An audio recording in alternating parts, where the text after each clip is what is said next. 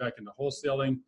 2008, 9, 10, 11, 12 did really, really well, two to 300 homes a year in the last couple of years. And then started flipping some multifamily. And I said, wow, this is pretty, this is pretty wild that we could flip a multifamily for 25 to, you know, 100K per flip. Hello and welcome to Pillars of Wealth Creation, where we talk about creating financial success with a special focus on business and real estate. I'm your host, Todd Dexheimer. Now, let's get to it. Hey, our sponsor for the show today is Pine Financial Group, the leader in hard money lending in Colorado and Minnesota. And they were recently approved to offer their investment publicly. This investment offer is only for investors in Colorado and Minnesota and is only made through their investment prospectus. Get your copy today. Simply visit www.pineinvestments.com and click to get started. Look, there's a reason why some of the wealthiest people in history invest in loans backed by real estate. Learn more about the risks and returns at www.pineinvestments.com. Hello and welcome back to Pillars of Wealth Creation. I'm the host, Todd Dexheimer, with me today I've got Bruce Willett with me. Bruce, how are you doing? I'm doing fantastic and improving. Awesome. That's always that's always good. So Bruce is the founder and current owner of Bakerson. Growing up in the bakery business in Twin Cities, Minnesota, which is uh, where I'm from, so that's kind of cool. Uh, which is not where we met, but uh, Bruce wanted to pay homage to his now late father, hence the name Bakerson. Um, after trying his hands on a few different ventures in Minnesota, Chicago, and Phoenix, he finally found his passion in real estate. He has a proven track record of success through Bakerson's 17 years in business with thousands of individual units bought, repositioned, and sold. Bruce has overseen all aspects of the business, including operations, acquisitions, product leadership, equity fund management, property specific syndications, legal, finance, and more. His focus is on finding good deals while his passion is serving the residents by providing them with one of their basic human needs, and that's shelter. Prior to launching Bakerson in 2002, he served on the acquisitions team at a Phoenix based real estate investment company. And his passion is serving the underserved with a focus on permanent on the permanent renter, one who may never own a home and would like to live in one. So with that, uh, Bruce, give our listeners a little bit more. Obviously, you're from Minnesota, you're living in Phoenix. Give our listeners a little bit more about who you are, what your background is, and uh, and what you guys are doing today. Yeah, um, well, I grew, like you said, I grew up in the bakery business in the Twin Cities, the Willett Bakeries, and and did uh, a little bit of everything there. And I kind of wanted to pursue my own thing, so I, I took a dive into something completely different, which was executive recruiting or headhunting Mm. And what I learned from that is that uh, business is about relationships, is about establishing um, relationships with individuals. And so I did that for four years, two years in, in Minneapolis, two years in Chicago. I got burned out on that and headed to Phoenix and tried my hands. And um, first thing I did was uh, medical device sales. Decided that selling the inanimate object was not as exciting as selling skills and people like I did headhunting, so I, I tried education, did that for a year, drug education. Um, that was short lived, and then I was introduced to real estate, and and through that started out taxing foreclosures. I was on the acquisition team, and I, I found the deals, and and I realized that the founder of that company was putting a, leaving a lot of money on the table. So I said, hey, I can I can buy those, and so I started buying from him, started buying my own. Um, Rich Dad Poor Dad was kind of the one that launched that. Uh, it's the only book of his I really dove into and, and, liked. I don't know if I loved it, but I liked it. It kind of launched my mindset of on, on making making uh, money in real estate. Started to buy, fix, and sell. And then in uh, 2003, I was I was finding more properties than we could pop, possibly fix and sell. So we were introduced to wholesaling. Actually, the end of 2002, December. And while I was in this training with a friend, now a friend of mine, Jim Staples, I flipped a property in Phoenix and said, I was in Seattle for the training. I flipped a property. We had an escrow, and I was like, "Wow, that's pretty neat." And I got addicted to wholesaling, where we would flip them first in escrow. We had an escrow do the double flip, but then after a while, we found out we could do a little bit better if we actually take it down, buy it at auction, clean it up, meet city requirements. uh, get rid of graffiti, board them up if needed, clean the yards, you know, just trash outs. Did that. Um, so you were doing really well. more of a, you weren't doing a full fix and flip. You were just kind of getting them so they weren't quite so bad. Maybe cleaning out some of the the difficulties that'll scare a lot of people away. Yeah, it was actually really nice because they, they would see that what, what it could become then because they'd walk in and sometimes the drywall was gone. Like if there was a cat problem, you got to get rid of some of the drywall or uh, vandalism. You know, people were stealing copper back in uh, 2004, yeah. five, and six. It was just unbelievable. The copper. We sometimes we had to do the same patch three times in a week because you'd put it in, and the next night somebody would break in and steal the copper. in. you just move on, just do your thing, and eventually they go away. Um, PEX is a good a good thing to put in. Right, right. It's a great invention. yeah. So yeah, that was where I started, but that was not. Um, you know, so then everybody says that you know have you had any any battle wounds we certainly we certainly did um, i got involved in the land land play square mile was really getting set on to being a big time developer um, and then 2007 8 happened and the big time developer balloon was popped and i said you know that cost me a lot of money cost me a lot of stress and i said I, am going to go back to what i know and, and went back into wholesaling 2000 you know, 8, 9, 10, 11, 12 did really, really well, two to 300 homes a year in the last couple of years. And then started flipping some multifamily. And I said, wow, this is pretty, this is pretty wild that we could flip a multifamily for 25 to, you know, 100K per flip. But I realized that that's still the day I stopped working is the day I quit making, making money. So I said, let's try syndicating, buying properties, do form a syndication, you know, put out a, a 18 month to, to three year plan. And so we've been doing that now since, uh, boy, it's been about five and a half years of multifamily, six years multifamily, nearly a thousand units. I think about 800 units we've, we've completed, uh, repositioned and sold. And we have two, two buildings in escrow. So the, the machine continues. One of the buildings in escrow though is a hold. It's a 10 year play. It'll be our first 10 year or longer hold. And that's really exciting because now we're going from the first it was really short term, you know, days, then it went to months, then it went to three year cycle. Now we're looking at a 10 year cycle and, and that um, maturing of this, of the, of us in real estate has been actually quite exciting to experience. I do miss the hype of the turns, but I got to find my, my hype other ways by hiking and biking and doing other things to feed the adrenaline. I hear you there. I mean, we, I used to do a lot of flips and uh, when I decided I'm no longer going to be flipping, that was a totally different shift. You know, it's like I'm so used to doing transactions. I always felt like there's something wrong. Like uh, I'm not doing business like I should be. I was doing 50 plus transactions a year, and all of a sudden I go down to doing like two or three.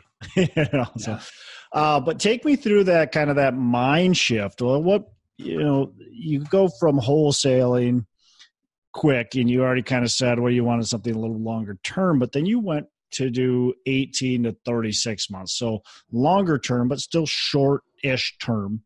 Uh, and now you've got this property that you're looking at closing here and you're looking at a 10 year hold. So first of all, why, what, what, what do you see in that longer period and and kind of maybe what made you shift your your mind into that yeah that's uh it was actually um about two to three years ago there was three different things that happened. One is my brother said hey we should do some buy and hold. And then my son um, who you've, you've also met ben he wanted to do some buy and hold. And it wasn't real exciting but i was sitting down with another business owner we were talking on uh, trans, transactional versus annuity. Uh, he's in the trades trades business, and he does uh, high end remodels for custom homes, home sites, and high end the wealth the wealthy and the uber wealthy and the Phoenix Metro, Scottsdale, Paradise Valley. And he says that when he had these repeat customers, it became an annuity. One of those uh, customers owns apartment buildings, and they have hundreds of units, and so they do all the individual turns as they upgrade these Class A, A plus um, apartments. And he says, it became an annuity. And I said, well, tell me more about that. So we, we visited about what is transactional, what is annuity. And even though we were on a 18 to 36 month, we are fee based. So everything was transactional and it has been transactional. But how can you create annuities that pay you even when you're hiking the Grand Canyon like I recently did, or or you're on vacation with your family, or you're in the office working? How can you have that machine continue to work? transactional, it ends when you quit doing transactions. Before, we flipped houses, as soon as we stopped, our, our, business was dead. Well, now we can stop, and we probably have still two to three years of unloading assets to, to survive, but then you're out of business. Well, what happens if you have annuities? So that if you stop, the machine continues to work, continues to feed you. So that's where that that really that that seed was planted, and and I'm kind of late to the party on these things, so it took me a bit for that seed to germinate and grow. And now I'm excited about the buy and hold, which took a long time, uh, four years, five years of discussions before I finally said, okay, I'm on board with this. And I'm not sure why, but often I get told something, I'm just sometimes late to the party. So, um, so that's good that you made that kind of change or that that's where you've gone now how have you then transitioned your investors? Because right they're used to one thing and now you're saying well we're going to do this 10 year thing. Are you bringing in investors in, into the the 10 year and how has that reaction been? It's been it's been interesting. The ones um you know i want to go back to when we were flipping houses. When we went to that and we set up our first syndication on a, a multifamily a number of them said we're not interested in multifamily. Mm. we, we like houses and they, and so then we quit contacting them. And then slowly but surely they got on board as they seen us doing our business. It's okay i like this. I, I, we're on board with you guys. Yeah. And so we're, we're having that same same reaction now but there's a few that we've talked to over the years that said they're not interested in the short term. Call us when you have something long term. Mm. and so that hasn't been as, as big of a difficulty as we thought it would have been. The transition's actually been quite smooth. And but yeah you're right. There's a there's a handful of those uh, core investors that are not interested in 10 years. And and the conversation's been interesting because they say, well, 10 years is too long. We don't know where the market's going to be in 10 years. And I said, that's that's true, but we don't know where it is in three years either. And just because it's a 10 year plan, we could choose seven or 12. It doesn't have to be exactly 10. That's a number you put and a date you put on the calendar. But in the end, you you manage the cycle and you make good good decisions based on that. Is it time to refi is it time to sell or is it time to just let it continue to operate as it sits? You have three options at that point: sell, refi, or leave, you know, as it sits, unless you have a mortgage due, then you have some more stresses that will come to, yeah. you know, to, to, refinance or sell. But it's really the options at that point. And it, it could be that we buy a property with a 10 year plan and we sell it in three years because we're at some kind of a peak or it's a good opportunity to sell. Something's happened. But the 10 year is, is a, is a target which could which is adjustable kind of gives you a longer term outlook gives you a, a, a the thing I like about that 10 year, the longer term, is that we don't know what's going to happen. And, and, yeah, we don't know what's going to happen in 10 years, but we also don't know what's going to, happen in 18 months from now. You know, it's like we don't know. So, what's nice about the 10 years, we do know that history tells us that real estate always gains value. That doesn't mean it gains value every single day in in year oh, year to year it doesn't always go up we have figured that out that in 2000 you know 6 to 2008 we saw a pretty substantial drop. But let's look back then from 2006 to today and we can see that has still increased in value. So that's the nice thing with that 10 year plan is we're looking more long term we're going well we're just looking at the fundamentals of real estate. It's going to go up in value. Rents will go up. You know um, we will have an increased amount of equity. No matter what um, now, again, timing, we don't know, but we do know if it's long term, eventually real estate will be worth more than what it's worth today, whether we're at the peak or not. Correct. But yep. That's definitely something I, I, I, like about that longer term plan. And I've had some of the same uh, problems with with uh, investors. You know, it's always that conversation with them, and uh, it's funny how you said like eventually they get on board uh, with you. So, hey, let's take a minute to thank our sponsor, Pine Financial Group. Look, you work hard for your money. Is your money working hard for you? Because of inflation, money sitting idle erodes your wealth. Many investors understand that real estate is a great investment, but may not want the effort or the risk that comes with owning their own property. They want to sit back and have payments Hit their bank account each and every month. Stop eroding your wealth and start building it by asking your money to work for you. You should be earning profits while you sleep, an investment backed by real estate. Pine Financial Group, the leader in hard money lending in Colorado and Minnesota, was recently approved to offer their investment publicly. This investment offer is only for investors in Colorado and Minnesota and is only made through the investment prospectus. Get your copy today. Simply visit www.pineinvestments.com and click to get started. There's a reason why some of the wealthiest people in history invest in loans backed by real estate. Learn more about the risks and returns at www.pineinvestments.com. It's www.pineinvestments.com. So let's talk about the uh, kind of your business and it's progressed obviously. And I know now you've got um, your son working for you, and I think you've got a couple other people on your team. And so let's talk about the team and and how how that dynamic has worked and what have you done to really help build that team and make sure the team is is working well together to achieve all the goals any any kind of maybe top three uh, steps that you're taking to to make sure that's working well? Well in the um in in the building of the team there's some very important fundamentals is is you know, we have to work be able to work well together. And we have a, a pretty unique uh, environment and over half the people are family a son and son-in-law and uh, brother and brother-in-law. And we get along socially we get along uh, at work and we have a rule one of the rules we have is we don't discuss work at home. So if we're visiting with family at home we do not make business decisions at home because some of the team members aren't there. They're, at, they're not part of the family but they're part of our bakerson family. Just like when we're at work we don't bring our baggage from home into the into the work environment. We ask yeah. to leave that at home. And if you do have issues at home you know family first. Uh, the biggest thing that we have is that, that we developed over the last few years was uh, clarity of vision and where we're going. You know, our focus being the permanent resident um, is, is something that everybody everybody enjoys. When we go down and visit with the the um, at the properties, we treat every resident with the dignity they deserve, and that's one thing that has been frustrating for me when we got into this business of multifamily is how many owners do not care at all about the residents. And I'm like, are you kidding? A seven hundred dollar a month resident in five years is a forty two thousand dollar customer. Right you shouldn't treat them with disrespect. So that's number one: is you treat people with respect. The other thing is communi- open communications, and and uh, what I mean is, if there's an issue, you don't harbor it. You just visit with each other and say, "Hey, I got this problem. How do I deal with it?" and bring it to the table quickly. Um, it's easier for me to bring those up and discuss that and and not harbor bad feelings because some people say, "Oh, I don't want to approach the boss because he might be mad about something." I say, "No, approach me. I, I might get mad. It depends on what the situation is. I try not to, but all in all, they know that I have a good temperament, that I have a, a very, um, I'm very intense, but yet we have a, a good vision towards treating, uh, creating these communities. And the biggest, two biggest things is treating with residents with dignity, but also creating communities which are safe, functional, durable, and clean. That's our mission.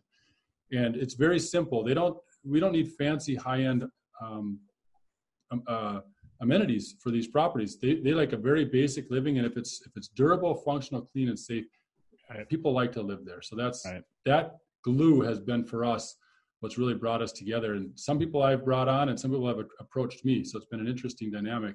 Uh, most people have, on our team have approached me and said, "Hey, I'm looking for work. Look, I would like to work for you." And so that's been a, a blessing, and for sure. Yeah, definitely, definitely cool. Uh, yeah, I mean, it's uh, building a culture. I think is really important uh, when you're trying to build out a team and making sure people understand um, kind of your culture, your vision, like you said, your your clarity uh, around things. So really good. Um, you, you already kind of mentioned some mistakes. What's what's one mistake you can kind of tell us that you uh, really learned from, and and so go through the mistake and then how have you really learned and grown from that mistake?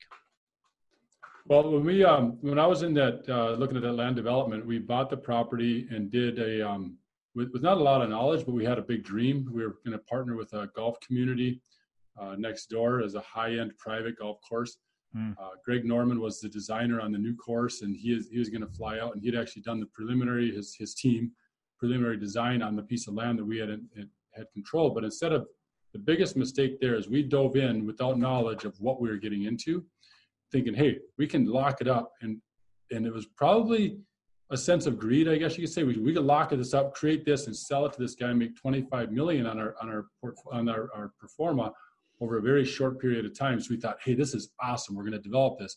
We didn't know much about development, a little bit. We knew much. We knew about land prices, but the probably the biggest mistakes in that one is we're we're getting into um, business with a guy that we never vetted and didn't know what he had mm. going on. and he ended up getting shut down later after the after the crash because of some things he did, and taken the investors took over the project. Uh, but the biggest thing we did is we bought the properties on contract, seller carryback, and we de- took deed to the property. Where we talked to other developers, and they said always do options. You want to be safe. See, I'll tell you what, I'll pay all your property taxes plus a little bit of extra towards the option. Anything I give you applies to the purchase price that we predetermined. And some of the developers we talked to said the options are much more valuable. So the two things yeah. is we didn't know what we were getting into as a developer. We weren't developers, but we thought we could be. And then we didn't know that we we didn't know about these options. But from that, these options is what launched our um, our relaunched our wholesale business, where I was able to tie up properties and, and turn them fast and and create these options on individual houses that really helped launch our business where we were doing like i said two to 300 houses a year at the peak. And so that's what i learned. The, the, but the biggest thing i learned is never give up. Just persevere push through if there's a problem work your way through communicate with the investors communicate with the partners and make sure that it's okay to share bad news don't hide it yeah so did you have investors in that deal I did, and did. it's interesting. And, and, we did lose. We all lost money, and there was some that were uh, we had borrowed against uh, some of our own properties. So I ended up uh, paying them back on my own. They were like personal guarantees. But the investors that came in as partners, uh, the biggest group or the the biggest investors in that, when the market was turning around, one of them came up to me and said, "Hey, Bruce, what are you guys doing over there?" And I said, "Well, you know." Flipping houses doing this. He says, "Well, how you how you funding it?" And I told him. He says, "Well, I'm I'm interested. I can help out." And I thought, here's a guy that lost hundreds of thousands of dollars in a pretty big transaction. Was willing. He says, I know it wasn't your your fault. Let's let's try again. And so he's been investing with us ever since. It's been a, it's been a really fun journey.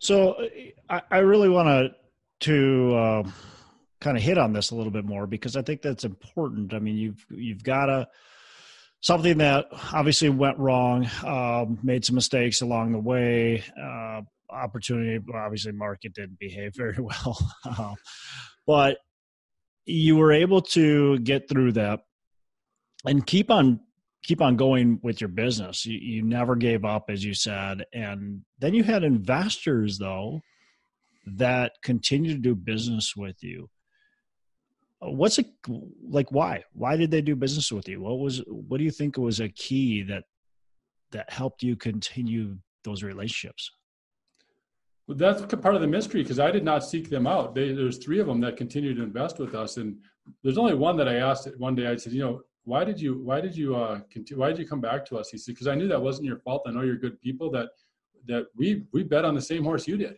It wasn't like it was your own. He's we we bet we did all the research that you did. We did our own. We looked at it. and We said, yeah, this is something we can do. The market crashed. The the neighboring the guy that owned that that country club uh, went out of business. Investors took it over. He says, "These are things that were out of your control." And we went in. We were betting on the same horse. It wasn't like we were betting just on you. We were betting on the on the whole game. And so they saw that that happened. That that was not a, or he saw that it, it was not our fault that the market shifted. And there's some things we could have done different, but overall, he said that um, he trusted that we're good good people. I've known him my whole life.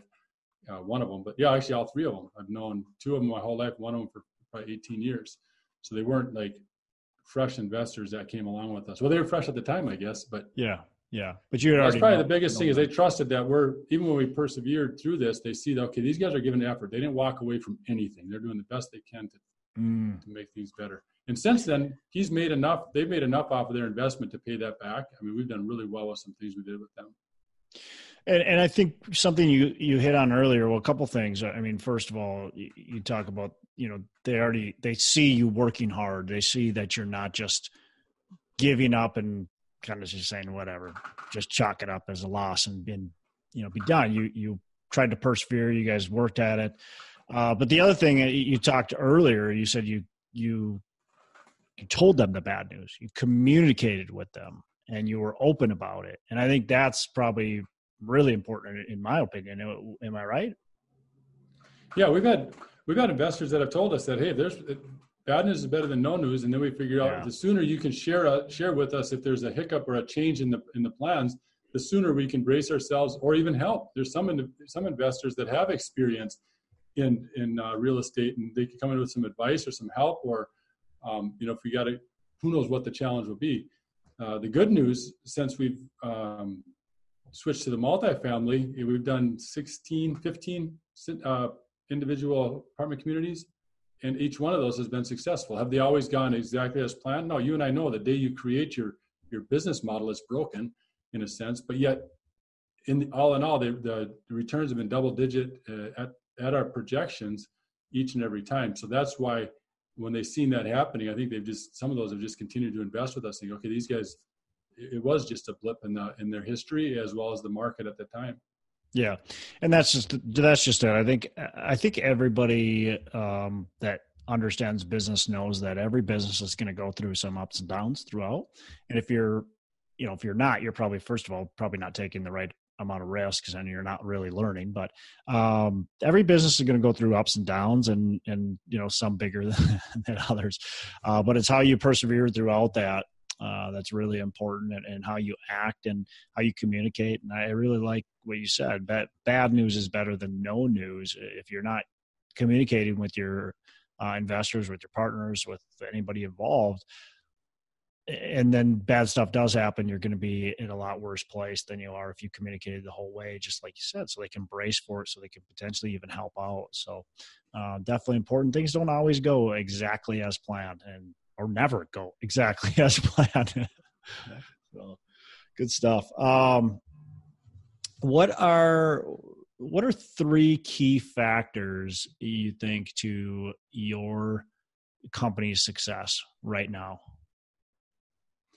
Um, well, primarily, I would say faith. You know, faith, family, and uh, and and the, the team. So I, I, have a strong background. You know, a strong um, belief system in, in, our, in, my faith, and then also the family. The family unit is very important. The you know, strong family unit makes work more exciting for everybody.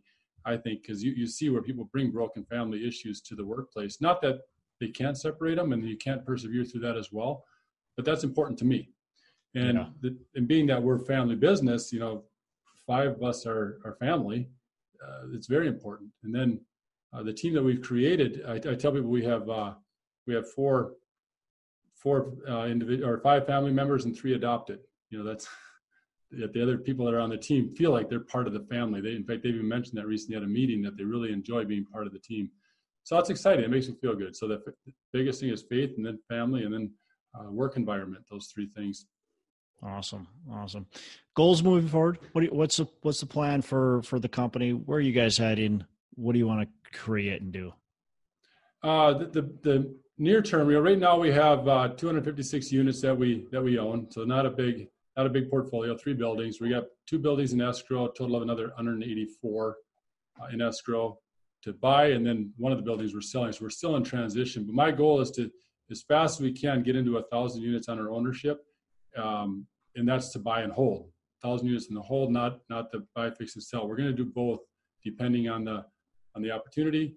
But then ultimately, um, I have a personal goal of having two separate goals. One is for me personally, how many my wife and I can own together, uh, with no debt, no no um, just cash flow to pay all of our bills, so that I don't have to eat feed off the business for myself.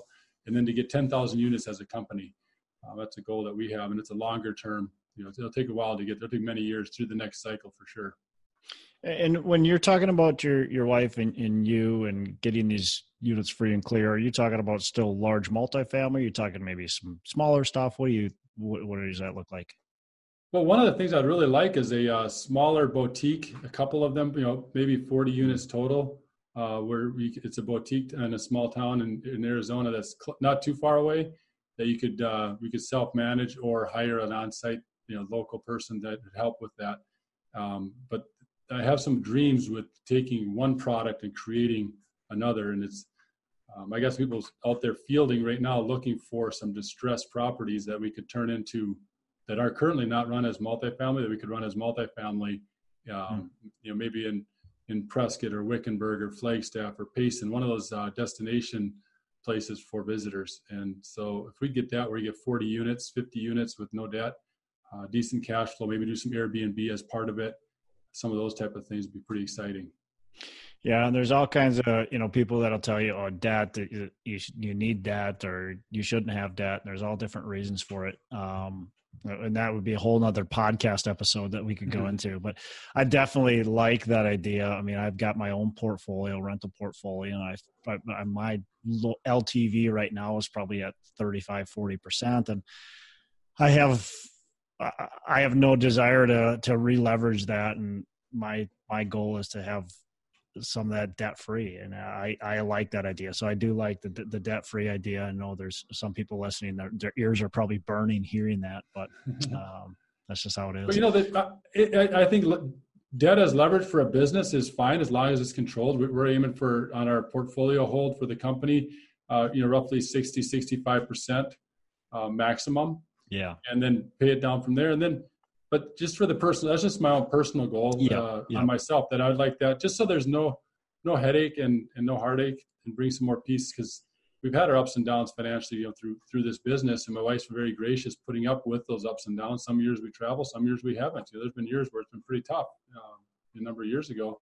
We had to regroup and she hung by you know, over 28 years. And so it's pretty uh pretty exciting for me yeah, yeah, and def- definitely. I mean, look, it, I, I have high leverage or higher leverage on some of my multifamily as well, and you know, it, it depends on really what your strategy is. Your strategy that you're talking about is just having some of these units that you're going to own free and clear that you're going to be able to, you know, kind of have as your your income and be able to use the rest of the income probably to reinvest in your current, you know, your business that you're trying to truly expand. So it really depends on the goals that you're having and what you can do, and you can have couple different baskets really and that's kind of what you're creating it sounds like. Um, what's a favorite book that you uh, business or real estate related that you that you've read? My favorite is relentless by tim grover tim s. Grover mm-hmm. and he was the uh, personal trainer for michael jordan and it's just a cool story where he came in and and explained how he had actually sent a letter to all of the Bulls except Michael Jordan, and then ultimately became his trainer for I think 17 years. Yeah, um, there's many points in there that just awesome, awesome personal development that I really, really enjoyed. I've read it numerous times in audiobook as well. Yeah, I've I've uh, I've recently listened to an Audible. I really enjoyed the book. Um, you know, not a, maybe a ton of real like he doesn't break it down like actionable steps as much but there's a lot of really good stories and stuff you can take from it if if you're uh, listening carefully. So i like that book a lot too. I don't hear anybody saying that book so. Yeah it's well it's it's i'm intuitive by nature so i like to take p- tidbits that i hear and I figure how i can apply it in my life. Yeah. And so that's that's why it was it was a good match. And when i read it it was at a time where i was looking for some some direction. Where am i going? Who am i? Where do i yeah. want who do i want to be?